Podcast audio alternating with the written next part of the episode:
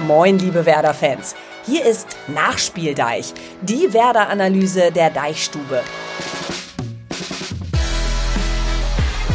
Ich bin Alexandra von Lingen und spreche nach jedem Bundesligaspiel des SV Werder Bremen mit dem Reporter der Deichstube, der das Match live im Stadion verfolgt hat. Und ihr könnt mitmachen. Schickt eure Fragen nach den Spielen an die 0160 982 18884 und wir liefern die Antworten.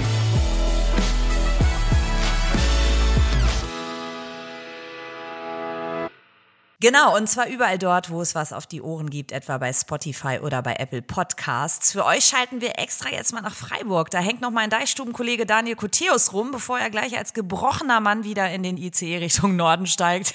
Wie hast du denn die Nacht im Breisgau verbracht, Daniel? Moin erstmal.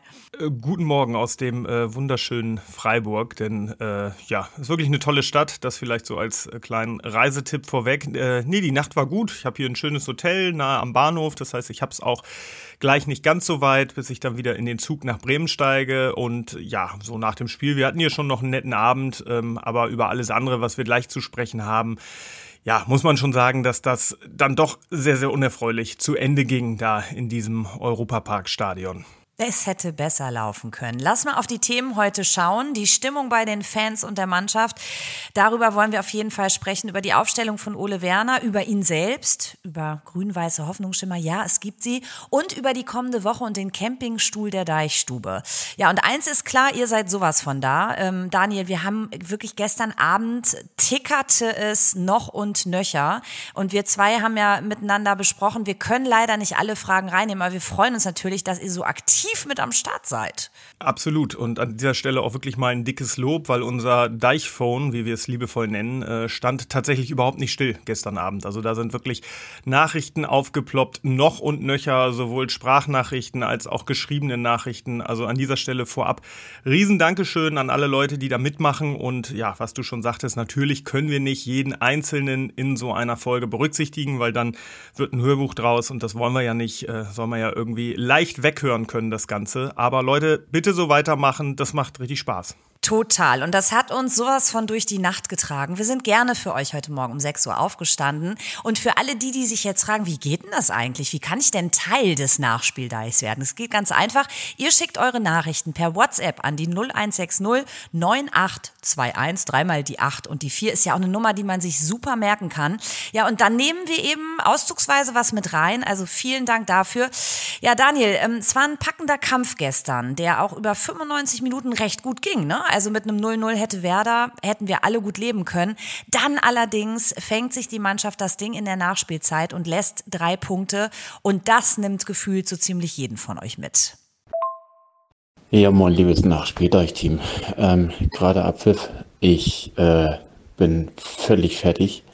Wir spielen so geil, finden in den ersten 45 Minuten den Abschluss einfach nicht, ähm, spielen einfach nur ab und vergessen das Draufschießen machen das mega, mega geil in Freiburg, haben mindestens einen Punkt einfach mal verdient und kriegen das Ding zumindest mit einem Unentschieden nicht über die Zeit. Also heute kann ich der Mannschaft keinen Vorwurf machen, aber echt, im Moment habe ich das Gefühl, ja, zum Unvermögen kommen jetzt auch noch echt die Seuche dazu. Und ich hoffe, nach dem ähm, Deadline Day ähm, und dann mit dem Heimspiel gegen Mainz ist das jetzt mal echt die Wende. Das, das muss sein. Also ab Mainz gibt es jetzt keine Entschuldigung mehr. Dann muss das alles stehen und dann äh, Gas geben. Die nächsten Aufgaben sind machbar und da gibt es auch kein Verzeihen mehr. Daniel, zum Unvermögen kommt die Seuche dazu. Äh, sieht das die Mannschaft eigentlich genauso oder wie haben die gestern auf ihre Leistung geblickt? Ja, also das Wort, Wort Seuche ist äh, in jedem Fall nicht gefallen, aber ja, die große Ratlosigkeit, der große Frust stand natürlich jedem ins Gesicht geschrieben. Die hatten zum Teil wirklich äh, den Rasen noch im Gesicht hängen, als sie mit uns dann über dieses Spiel gesprochen haben und ja, das war schon ein absoluter Tiefschlag, denn was eben in der Sprachnachricht schon anklang, das war zuvor die beste Leistung in den drei Pflichtspielen, die diese Saison für Werder jetzt alt ist. Also das war mehr als manierlich, dieser Auftritt beim SC Freiburg darf man ja nicht vergessen, Europapokalteilnehmer.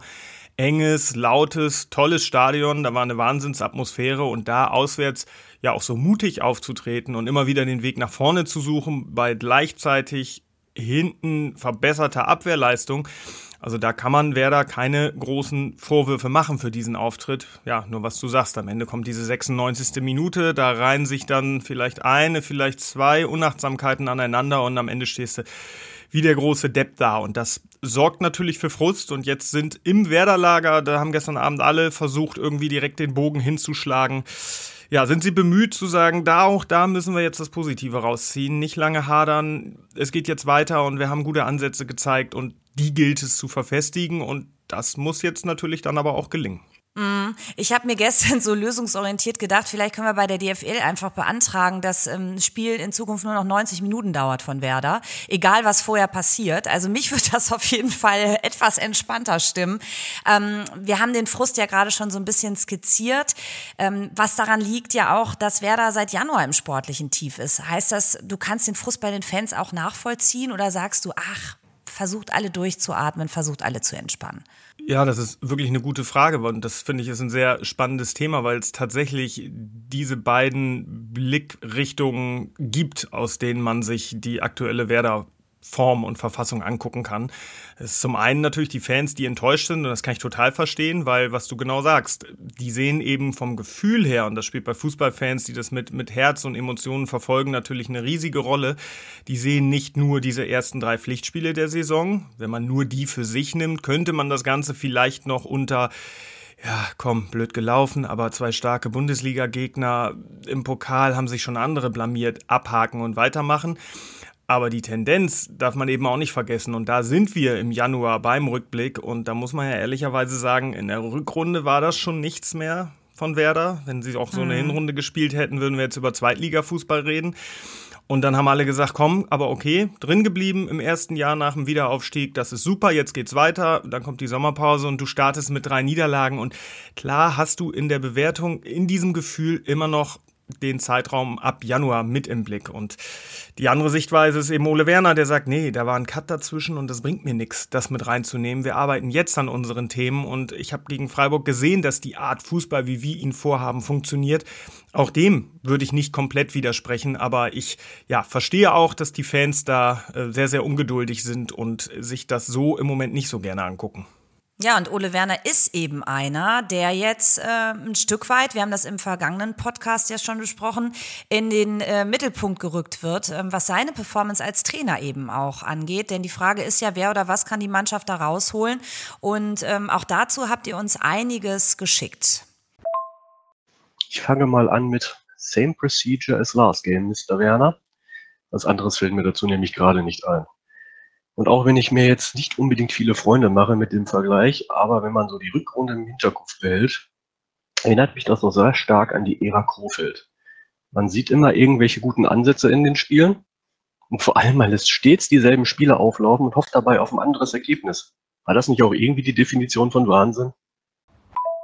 Also die Stimmen mehren sich, ähm, die mit der Leistung von Ole Werner nicht mehr zufrieden sind. Wie nimmst du denn sein Agieren dieser Tage wahr? Ich meine, es ist ja immer so der Klassiker, dass dann der Trainer angezählt wird, der wird in die Kritik genommen. Vertraust du auf das, was Ole Werner tut, oder mehren sich bei dir auch die Zweifel? Ja, da muss man ein bisschen differenziert drauf gucken. Also einerseits grundsätzlich, ich vertraue auf das, was er tut. Ich bin davon überzeugt, dass er einen Plan hat, der mit dem Kader, den er zur Verfügung hat, funktionieren kann, dass man eben auch in diesem Jahr nicht absteigt, bestenfalls mit dem Abstiegskampf nichts zu tun bekommt. Andererseits bietet er in meinen Augen seit Saisonbeginn aber durchaus Angriffsfläche für Kritik. Da waren wir, hatten wir hier im Podcast auch bei seinen Auswechslungen im Pokalspiel. Da waren wir jetzt, wenn wir den aktuellen Bezug nehmen. Da waren wir wieder beim Thema Auswechslungen in Freiburg. Mich hat es auch sehr gewundert, warum Sennelin nicht in der Startelf mhm. stand, sondern Christian Groß. Das wiederum hat er hinterher, wie ich finde, nachvollziehbar erklärt, nämlich einfach mit dem Fakt damit, dass er gesagt hat, gegen Freiburg zu spielen ist sehr, sehr kompliziert, weil die ganz oft die Grundordnungen wechseln im Spiel und dann andere Herausforderungen auf die Mannschaft zukommen. Und da musst du jeden Einzelablauf bei Werder kennen und verinnerlicht haben, quasi das Playbook äh, immer vor Augen. Und so weit ist der offenbar noch nicht. Und deswegen Grosso an der Position, Christian Groß, der, wie ich finde, ein sehr gutes Spiel gemacht hat. Also die Entscheidung war sportlich im Nachhinein nicht mal zu bekritteln, sondern das ist aufgegangen. Aber es gibt eben schon ja Fragen, die man dem Trainer berechtigterweise stellen muss. Eine war für mich gestern auch, warum kommt der Kovnatski erst zu mhm. spät? Marvin Duksch hat sich aufgerieben vorne, dem mache ich überhaupt keinen Vorwurf. Der war bemüht, der hat Bälle gefordert, aber war in den meisten Aktionen dann doch sehr unglücklich und im Abschluss zu unpräzise. Und da hätte ich es mir gewünscht, einfach so einen Kovnatski mal paar Minuten eher schon zu sehen, weil dass der Tore schießen kann, hat er gezeigt und ja, vielleicht hätte der gestern geholfen, dass das Spiel in die andere Richtung kippt. Ja, das sieht Jörg übrigens genauso. Er hat uns nämlich geschrieben, wer soll denn noch als Neuzugang zu Werder kommen, wenn doch immer wieder auf den alten Kader gesetzt wird. Also noch ein weiterer Aspekt, den er reinbringt. Das schreckt alle eventuellen Neuzugänge ab. Und nun hat es sich ja in der Defensive einigermaßen ähm, sortiert und es hat auch funktioniert. Aber was ist im Sturm? In der 86. Minute Kovnatski bringen, macht mich einfach fassungslos. Und wo war Woltemade Opitz und Jinna? Viele Grüße aus dem Ruhrpott Jörg. Und Pierre ähm, ergänzt ergänzt noch, ich bin der Erste, der bei Werner rausrufen die Augen verdreht. Aber was war das wieder für eine Aufstellung? Werner spielt mit den gleichen Spielern der Rückrunde und lässt die positiven Überraschungen der Vorbereitung komplett außen vor. Und dann wundert man sich über die derzeitige Stimmung. Liebe Grüße, Pierre. Also erstmal vielen Dank an euch zwei. Du hast jetzt gerade gesagt, ähm, er hat das begründen können, dass er so aufgestellt hat, dass er auch so ausgewechselt hat. Aber sollte man da vielleicht an der Stelle nicht auch mal ein Stück weit mutiger sein, insbesondere wenn man weiß, dass es in den vergangenen Spielen nicht so gut aufgegangen ist? Ja, in dem Fall nach dem Freiburg-Spiel äh, kann man das sagen? Also, wie gesagt, den Kovnatski hätte ich mir gewünscht und das hätte ich ehrlicherweise nicht mal als so wahnsinnig mutigen Schritt empfunden, Dux runter und den zu bringen. Sagt ja keiner, dass du dafür irgendwie einen Innenverteidiger opfern sollst. Ähm, also, das wäre in meinen Augen ein ganz normaler äh, taktischer Wechsel gewesen, um vielleicht vorne dann einen zu haben, der äh, den, den Schussfuß ein bisschen genauer eingestellt hat als Füllkrug und Dux gestern. Ähm, ja, und ansonsten, klar, das Spiel steht lange 0-0 und irgendwann wird es auch bei Ole Werner einen Punkt gegeben haben, wo der gesagt hat, ja, wir rennen jetzt hier aber nicht blind an noch ab der 80., 85. Minute und kriegen dann den entscheidenden Konter. Wenn wir hier einen Punkt mitnehmen, dann sind wir mehr als happy. Auch Freiburgs Trainer Christian Streich hat nach der Werder-Leistung hinterher gesagt, 0-0 wäre heute völlig okay gewesen. Hätten mhm. auch wir mit leben müssen und auch können nach diesem Auftritt auch des Gegners. Ja, und dann kassierst du noch dieses späte, blöde Gegentor. Äh, Ole Werner nimmt, ich habe diesen Satz eben schon mal kurz angerissen, für sich aus diesem Spiel mit, die Art und Weise, wie wir Fußball spielen wollen, funktioniert. Das zeigt mir dieses Spiel. Ja, aber jetzt müssen sie eben dahin kommen, dass das wirklich auch in jedem Spiel funktioniert und dann auch tatsächlich, bis der Schiedsrichter zum letzten Mal in seine Pfeife bläst und dann Schluss ist, weil du hast es eben auch angesprochen, diese Tore in der Nachspielzeit, das haben wir bei Viktoria Köln erlebt, das haben wir zugegeben komplett anderer Spielverlauf, aber auch gegen die Bayern erlebt und das haben wir jetzt ganz bitter und schmerzhaft in Freiburg erlebt und da muss man ran. Also wenn das so weiterläuft, wird es schwierig. Ja, da muss man vor allem auch deshalb ran, weil natürlich so ein neuer Sechser wie Sennelin auch mal ähm, seinen Weg finden muss und, und Spielerfahrung sammeln muss in der deutschen Bundesliga. Und das kann er nicht, wenn er so lange auf der Bank sitzt. Also ähm, dieses mutig, was ich gerade ansprach, bezieht sich auch eher darauf, dass man sagt, Mensch, ja, der hat vielleicht nicht so viel Erfahrung mit den ähm, Spielabläufen bei Werder, aber wie soll er reinkommen, ähm, wenn er nicht gelassen wird? Ja, das ist eine berechtigte Nachfrage und ich glaube auch, dass dieses Argument von Ole oder diese Erklärung, wie gesagt, in meinen Augen diese nachvollziehbare Erklärung von gestern jetzt auch nicht als Dauerbrenner taugt, wenn mhm. Lien dann nicht spielt, ähm, weil man natürlich weiß, boah, für den hat Werder zwei Millionen Euro auf den Tisch gelegt. Das ist für den Verein keine kleine Summe. Der einzige Ab äh, Neuzugang, der in diesem Sommer gekostet hat. Und natürlich will man den auf dem Platz sehen, zumal der ja auch gegen die Bayern einen tollen Einstand hatte. Das war ja sehr ordentlich.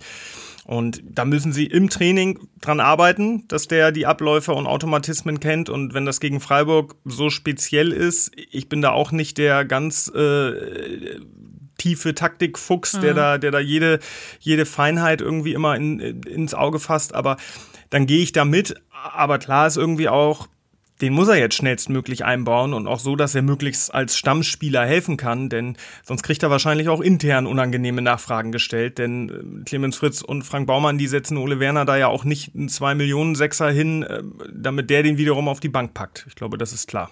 Genau, und ähm, wenn wir mal so ein bisschen dieses Thema Aufstellung und Einwechslung äh, verlassen und nochmal generell auf Ole Werner als Typ schauen, ähm, dann gibt es auch, was seine Performance an der Seitenlinie angeht, Zweifel. So etwa bei Uwe aus Sieke. Übrigens, lieber Uwe, du schreibst uns immer so treu, da freuen wir uns drüber. Er schreibt, mir fällt nichts mehr ein zu Werder, nur mich beginnt Werner zu nerven, wie er emotionslos und kopfschüttelnd an der Seitenlinie steht. So, jetzt müssen wir ja mal sagen, lieber Daniel, Ole Werner ist kein Kloppo, ist kein Trapattoni. Diese Art hat er nie mitgebracht. Ähm, und er wurde ja auch mächtig gefeiert dafür an der Weser, dass er eben ein Trainer ist, der sehr ruhig daherkommt, besonnen agiert. Ähm, da hat man gesagt, das passt hervorragend zu unserem Verein, das passt hervorragend zur Mannschaft. Jetzt plötzlich steht das in Frage, ähm, weil so mancher sagt, wie Uwe eben, es braucht mehr Emotionen, es braucht mehr Eingreifen von außen. Glaubst du, das würde die Mannschaft einmal mehr nach vorne peitschen, wenn da so ein neuer Stil an der Seitenlinie regieren würde? Nee, glaube ich nicht. Ähm, das ist jetzt im Grunde, ich verstehe zwar, was Uwe meint, ähm, aber das ist äh, immer so ein bisschen jetzt der Fall, jetzt haben sie verloren oder jetzt auch ein paar Mal in Folge, es läuft sportlich gerade nicht gut und da werden dann Dinge als Schwächen ausgelegt, die, du hast es gerade gesagt, in der Vergangenheit noch die große Stärke waren. Also ich erinnere mich an das Zweitliga-Jahr, da war Ole Werner ja fast Kult mit seiner Norddeutsch nüchternen Art. Das hat ja irgendwie jeder hier geliebt und die hat er halt immer noch. Und der ist auch, das kann ich auch aus Gesprächen mit ihm berichten, nach Erfolgen genauso nüchtern und sachlich und holt möglicherweise Euphorie wieder runter, wie er nach Niederlagen ja, die Stimmung nüchtern und sachlich analysiert und wieder zu heben versucht. Also der ist sich da treu geblieben und das ist mir tausendmal lieber, da einen authentischen Typen zu haben, von dem du einfach weißt, der ist, wie er ist, als wenn der jetzt irgendwie den Schalter umlegt und sagt, so, ich muss hier jetzt aber äh, mehr Gas geben oder von außen mehr Einfluss nehmen, was ihm vielleicht gar nicht liegt oder nicht seiner Art entspricht. Also von daher, ähm, an der Stelle würde ich, würde ich nicht ansetzen. Okay, schauen wir mal ganz konkret auf Spielgeschehen gestern. Da wandert die Kritik bei den Stimmen, die uns erreicht haben, von der Abwehrrichtung Sturm. Die Abwehr äh, musste gestern ohne Milos Velkovic auskommen, der ist krankheitsbedingt ausgefallen. Und ähm, da gab es ja einen, der hat sensationelle Paraden gezeigt und den Kasten bis zur 96. wirklich sauber und Werder damit im Spiel gehalten, Jiri Pavlenka. Ähm, der hat auch bei den Deichstuben-Noten, die du ja vergibst, verdammt gut abgeschnitten, eine 1,5. Ja, was wären wir gewesen ohne Pavlas gestern? Ja, auf jeden Fall. Ähm, ich wollte gerade sagen, der Verlierer war Werder auch so, aber der höhere Verlierer, der womöglich viel früher festgestanden hätte, weil das war in beiden Halbzeiten jeweils eine Wahnsinns-Doppelparade, die er da gezeigt hat. Also ich habe ohne Witz in der ersten Halbzeit beim Schuss von Grifo hatte ich den Stift schon in der Hand, um mir die Minute des Gegentores zu notieren. Und äh, die Minute habe ich mir dann notiert, aber äh, irgendwie, was, ich weiß gar nicht, Pavlas Parade oder irgendwas mhm. mit drei Ausrufezeichen. Äh, das war Wahnsinn. Und in der zweiten Halbzeit hat er das gleiche nochmal gezeigt. Ähm, ja, hat Werder damit im Spiel gehalten, denn dass diese Freiburger Mannschaft zwischendurch auch mal Chancen bekommt, weil sie die Qualität dazu einfach hat. Das war zu erwarten und Werder hat zwar nicht ohne Ende, aber eben dann doch Möglichkeiten für den Gegner zugelassen. Und dann brauchst du in so einem Spiel, wo du wirklich einen Europapokalteilnehmer äh, mit dem ringst auf Augenhöhe, da brauchst du auch einfach einen guten Torwart. Und das war Pavlenka gestern äh, ohne Frage, wurde auch viel gelobt von seinen Mitspielern hinterher. Also Wahnsinnsleistung. Ja, weil hinzu ja auch noch kommt, dass er diese Ruhe ausstrahlt. Also zumindest habe ich das so gesehen, dass ich dachte, Mensch, der ähm, hat einfach so diese Verlässlichkeit, ähm, nicht nur im Agieren, sondern auch äh, von der Körperhaltung her und ähm, vom Selbstverständnis. Ähm, hinten genau. drin ja noch mit ihm Pieper Stark und Friedel. Ähm, wie haben die denn ihre Sache deiner Meinung nach gemacht? Und ähm, vor allem hast du da eine deutliche Steigerung im Vergleich zum letzten Spiel gegen die Bayern gesehen? Ja, gegen die Bayern lief es ja über weite Strecken auch okay. Das haben sie ja auch gut gemacht, standen ja hinten auch über, wenn man mal von der Anfangsphase und der Schlussphase absieht, durchaus stabil. Aber das war in Freiburg in meinen Augen schon ein Schritt in die richtige Richtung. Ich finde, Niklas Stark hat ein sehr spannendes Spiel gemacht. Der kam wackelig rein mit ein, zwei Fehlpässen. Dann schießt er sich den Ball irgendwie selbst an die Hand und dadurch kriegt Freiburg diese erste große Doppelchance, bei der Pavlenka dann glänzen kann. Mhm. Also da dachte ich, boah, dich habe ich als Abwehrchef aber auch schon ganz anders gesehen und Plötzlich war er dann der Abwehrchef in der zweiten Halbzeit und hat gefühlt jeden Ball erobert und sich wirklich, ja, wortwörtlich in dieses Spiel gebissen. Ähm, am Ende steht er dann vielleicht auch den einen Schritt zu weit von Torschütze Maxi Philipp weg. Mhm. Ähm, alles in allem, finde ich, wirkte das deutlich verbessert gestern, was Werder in der Abwehr gespielt hat.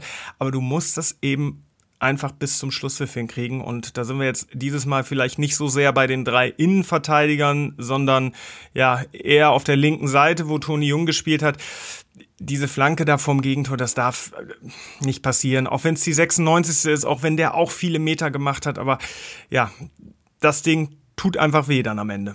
Der sah leider überhaupt nicht gut aus. Der hat heute Nacht sicher von der 96. Minute geträumt. So viel ist klar. Ähm, was sich so mancher von euch fragt, ist, ähm, ist der Bremer Problembär, wenn wir ihn jetzt mal so benennen, von hinten nach vorne gewandert? Äh, einer von euch schreibt, leider namenlos, wenn Pavlenka nicht gewesen wäre, hätte man wieder drei plus vier Tore bekommen und Duxch kannst du in die Wüste schicken. Also mal abgesehen davon, dass Duxch ja gar nicht in die Wüste will, das hat er ja zumindest letzte Woche noch zu Saudi-Arabien gesagt. Ähm, wie bewertest du denn seine Leistung? Also ich muss ja sagen, ähm, bei aller Liebe zu Duxch, Präzision auf dem Platz sieht ja irgendwie ein bisschen anders aus. Und oh, ich bin ja immer so genervt. Also das kennen schon die, die mit mir zusammen Werder gucken, von seinen Standards, insbesondere von den Ecken. Mir fehlt da einfach die Gefahr, mir fehlt da die Kreativität. Teilst du meine Meinung oder würdest du sagen, Alex, bleib bitte mal auf dem Teppich?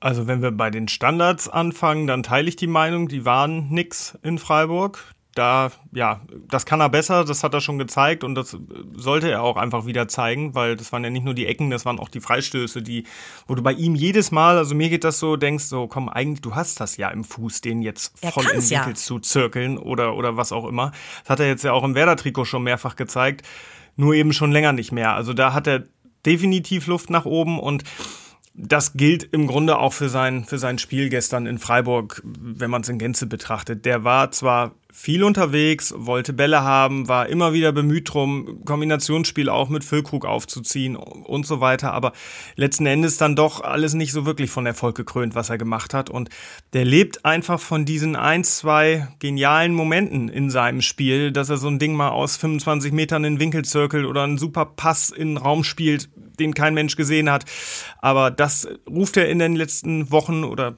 beziehungsweise in dieser Saison bisher noch nicht so ab, muss man so sagen. Aber wir wissen, dass er es kann und deswegen möchten wir ihn auch nicht in die Wüste schicken. So viel ist klar. Ähm, nee, das wird ja auch nicht passieren. Er hat ja seinen Vertrag auch verlängert schon. Also der äh, wird Werder noch eine ganze Zeit erhalten bleiben. Ja, aber was ich damit auch positiv meinte, ist, wir werden ihn weiterhin unterstützen natürlich und an ihn glauben und äh, ihn nicht abschreiben das, im Sinne von, ja, der ist das, hier, das aber ist auf den zählen wir nicht. Ne? Ähm, so, dann müssen wir natürlich auch nochmal über Lück sprechen und äh, den man in den Blick nehmen, über dessen Verbleib oder Weggang ja nach wie vor viel gerätselt wird. Ähm, Bianca hat eine Frage dazu. Sie sagt, äh, Füllkrug, finde ich persönlich, war auch nicht hundertprozentig auf dem Platz, machen ihm die Transfergerüchte zu schaffen, dass er sich nicht konzentrieren kann. Liebe Grüße Grüße, Bianca.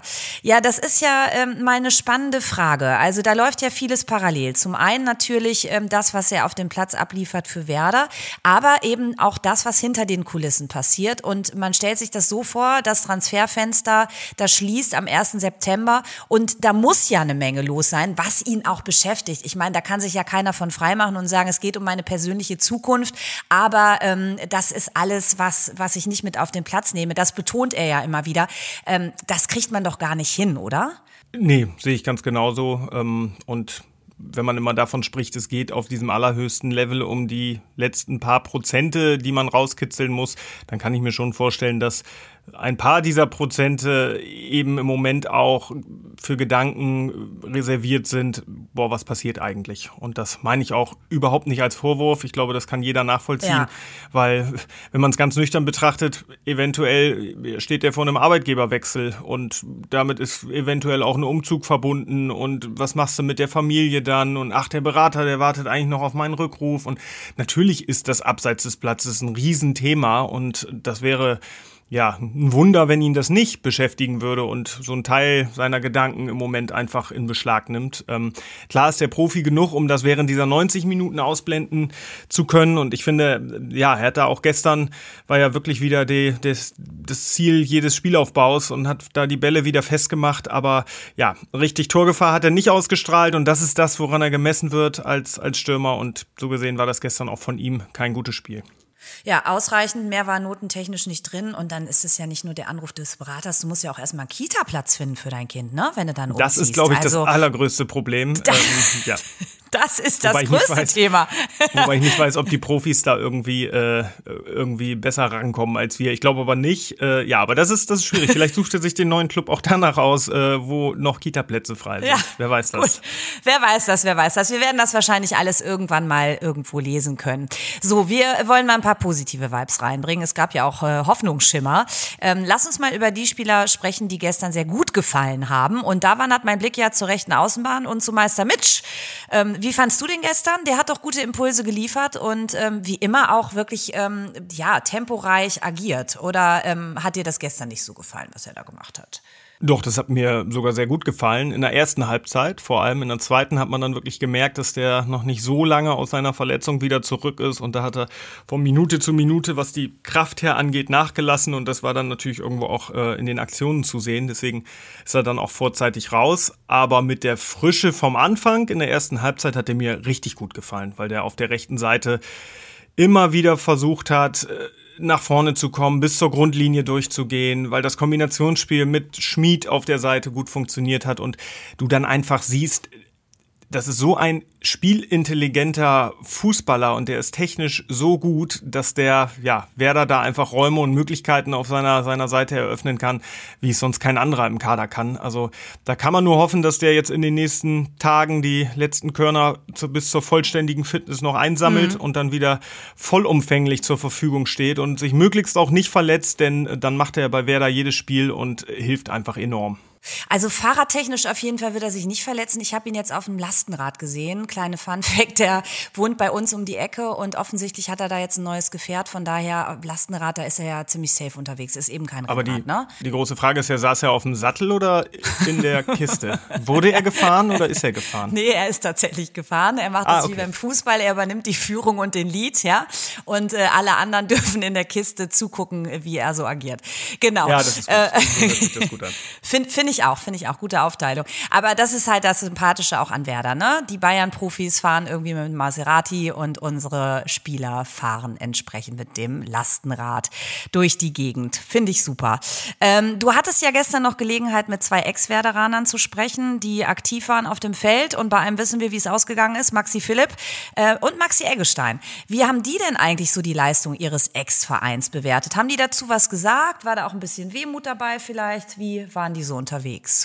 Ja, genau. Ich habe mit beiden da gestern in der, in der Mixzone, ich wollte gerade sagen, den Abend verbracht. Das geht ein bisschen zu weit. aha, aha. Äh, sie da aber getroffen und äh, ja, Maxi Philipp hat zur Werderleistung per se nicht viel gesagt. Der hat natürlich auch von den Freiburger Kollegen darauf angesprochen, von den Freiburger Journalisten sehr viel äh, ja, über seine Gedanken und Emotionen bei der Rückkehr äh, erzählt und so weiter und so fort. Und wollte das auch gar nicht so hochhängen, dass jetzt ausgerechnet, wie man ja so schön sagt, er dieses Tor gemacht hat, wobei das ja schon der Wahnsinn ist, ne? Also, dass der wirklich ah. dieses Ding macht und nach dem Viktoria Köln-Spiel jetzt der zweite Ex-Philipp ist, der Werder wehtut äh, in ein paar Wochen. Also kann man sich manchmal echt nicht ausdenken. Nee, aber der wollte auf Werder gar nicht so explizit eingehen. Ähm, bei Maxi Eggestein sah das äh, kurz danach ein bisschen anders aus. Ähm, der hat auch wirklich jeden Einzelnen aus dem Werder-Tross da äh, mit Abklatschen und Umarmung begrüßt und ist äh, später dann noch in, in weißen Adiletten, sahen echt ganz cool aus, so zu den Stutzen, äh, in die Werder-Kabine geschlurft, um da ja vielleicht nochmal mit einem mit einem Wasser in der Hand das Spiel zu analysieren. Und der hat hinterher im Gespräch mit uns gesagt, nee, ich mache mir da keine Sorgen. Das war richtig, richtig schwer heute gegen Werder zu spielen und wir sind voll happy, dass das am Ende ein Sieg geworden ist. Ich finde, die machen das gut. Er guckt auch die Spiele noch, soweit er kann, sagte er, und verfolgt auf jeden Fall die Ergebnisse und hat gesagt, nee, Werder in dieser Saison, das wird was werden. Also der hat seinen Ex-Kollegen da äh, ja eine gute, eine gute Beruhigungspille mit auf die Rückreise gegeben. Mhm. Ja, klingt erstmal gut und äh, sehr zuversichtlich. Ähm, aber er hat natürlich auch gut reden, er steckt nicht mittendrin. Ähm, nicht mehr, muss man ja sagen. Ja, ähm, so, die nächste Woche ähm, wird ja total spannend. Also, ne, wir haben es ja gerade gesagt, bis zum 1. September geht noch was. Und bei unserer Deichstube ist das ja immer so eine ganz besondere Zeit. Ne? Rumlungern vorm Stadion, immer dran an der Quelle. Wie kann ich mir das eigentlich vorstellen? Hängen du und die Kollegen dann hinter so einer Hecke und ihr checkt, wer mit welchem Gepäck rein und raus geht oder wer mit welchem Nummernschild vorfährt? Fährt. Äh, wie läuft es so? Am Deadline Day meinst du jetzt, ne? Genau. Ja, der, und auch so generell die Woche. Ihr müsst ja alles im Blick haben. Ihr müsst ja wirklich äh, scannen, was da so geht. Also vielleicht kommen da ja noch Spieler zum Matchcheck oder ähm, ne, zu irgendwelchen Gesprächen. Ähm, ja, ja. Also äh, hinter welchem Baum, hinter welcher Hecke lungerst du rum? Wo kann man dich finden? Klingt jetzt echt nach ganz schlechtem Agentenfilm. Ja, mit ich so einem Ich habe immer so eine, ja, ich habe immer so eine Zeitung, in die ich mir zwei Löcher für die Augen reinschneide. Äh, nee, Quatsch, ganz so schlimm ist nicht. Äh, ja, im Stadion äh, sind wir natürlich ohnehin jeden Tag, wann immer da irgendwie, wer da Termine sind, klar, sind auch wir da. Und der Deadline Day ist noch mal eine Spur spezieller, weil äh, das für uns halt auch einer, einer der ja, Großarbeitstage äh, des Jahres ist. Also ein Kollege, wenn nicht zwei, sind an dem Tag durchgängig am Stadion, meist schon ab morgens früh, weil es natürlich sein kann, dass überraschenderweise ein äh, relativ dickes Auto auf einmal in die Tiefgarage abbiegt und das wollen wir natürlich nicht verpassen.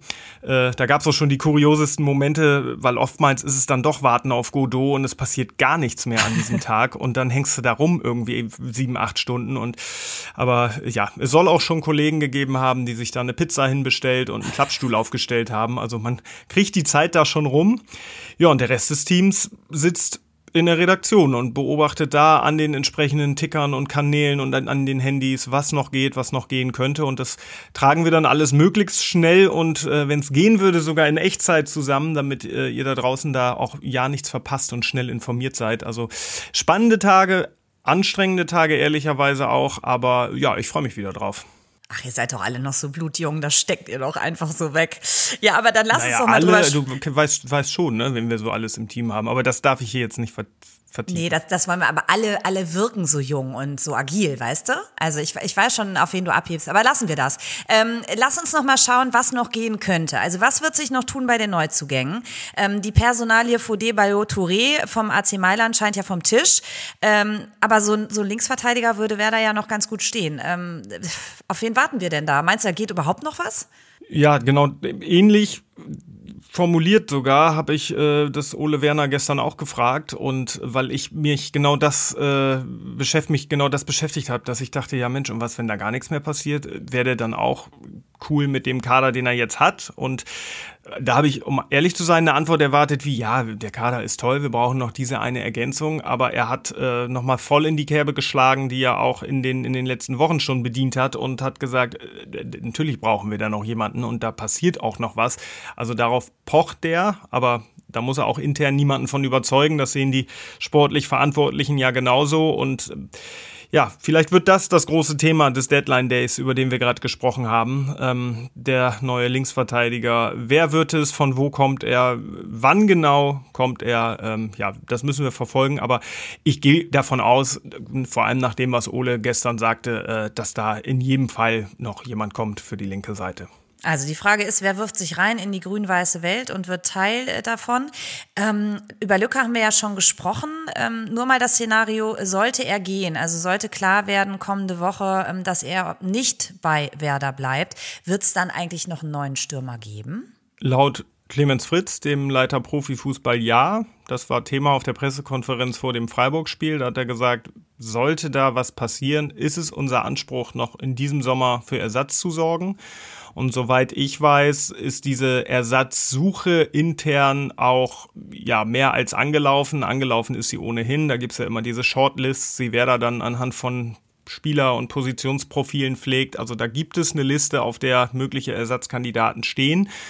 Und ja, wie zu erfahren ist, sind sie jetzt auch bereits dabei, diese Liste zu aktivieren, sage ich mal. Also da tatsächlich äh, ja aktiv zu werden und vorzufühlen, Möglichkeiten abzuklopfen. Falls Füllkrug morgen sagt Tschüss, dass wer da möglichst übermorgen sagen kann Hallo. Äh, ja, das ist sehr sehr spannend. Äh, da wird in den nächsten Tagen mit Sicherheit nochmal eine, eine große Dynamik reinkommen. Hm, aber da sind jetzt keine Namen, die schon kursieren oder die diskutiert werden, ähm, die sich vielleicht verfestigen, auch deiner Meinung nach. Nee, zumindest jetzt nichts, äh, was wir hier jetzt irgendwie in eine, in eine Gerüchteküche schmeißen sollten. Äh, genau, da müssen wir, müssen wir schauen, was sich da in den nächsten Tagen ergibt. Und man darf auch nicht vergessen, Ole Werner äh, wünscht sich sehr, dass Niklas Füllkrug bleibt, weil der natürlich die wirtschaftliche Lage des Vereins kennt, klar aber eben für das Sportliche verantwortlich ist und weiß, boah, Nationalspieler, Torschützenkönig, äh, absolute Leaderfigur in diesem Team, den will ich eigentlich nicht abgeben. Gerade nicht jetzt in so einer Phase, wo eh viel wackelt. Äh, ja, also ich weiß nicht, ob er da nochmal vorstellig wird und sagt, bitte unbedingt halten. Hat er wahrscheinlich wenig Erfolg mit, aber ja, das ist auf jeden Fall der Trainerblick auf diesen Spieler. Nächste Woche geht's gegen Mainz. Wir spielen zu Hause. Ähm, wir haben noch eine Frage und mit der Bitte um äh, eine kurze Antwort.